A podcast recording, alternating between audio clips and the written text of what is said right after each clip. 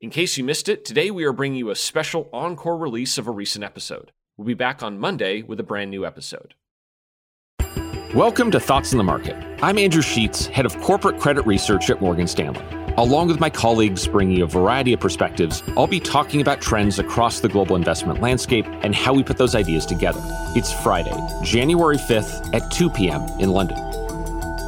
2023 saw a strong finish to a strong year, with stocks higher, spreads and yields lower, and minimal market volatility. That strength, in turn, flowed from three converging, helpful factors.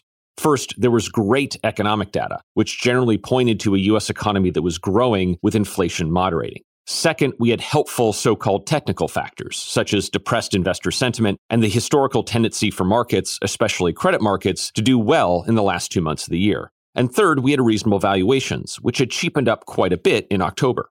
Even more broadly, 2024 offered and still offers a lot to look forward to. Morgan Stanley's economists see global growth holding up as inflation in the US and Europe come down. Major central banks from the US to Europe to Latin America should start cutting rates in 2024, while so called quantitative tightening or the shrinking of central bank balance sheets should begin to wind down. And more specifically for credit, we see 2024 as a year of strong demand for corporate bonds against more modest levels of bond issuance, a positive balance of supply versus demand. So, why, given all of these positives, has January gotten off to a rocky, sluggish start? It's perhaps because those good things don't necessarily arrive right away.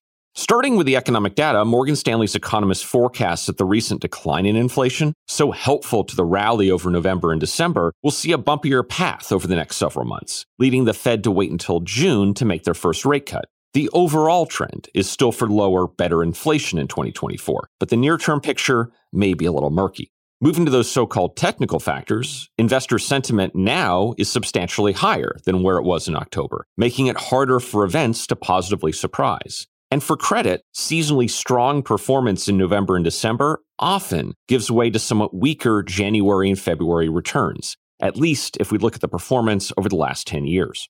And finally, valuations, where the cheapening in October was so helpful to the recent rally, have entered the year richer across stocks, bonds, and credit.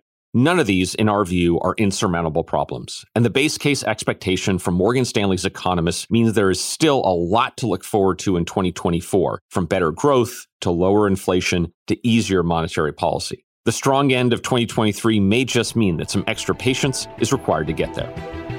Thanks for listening. Subscribe to Thoughts on the Market on Apple Podcasts or wherever you listen and leave us a review. We'd love to hear from you. The preceding content is informational only and based on information available when created. It is not an offer or solicitation, nor is it tax or legal advice. It does not consider your financial circumstances and objectives and may not be suitable for you.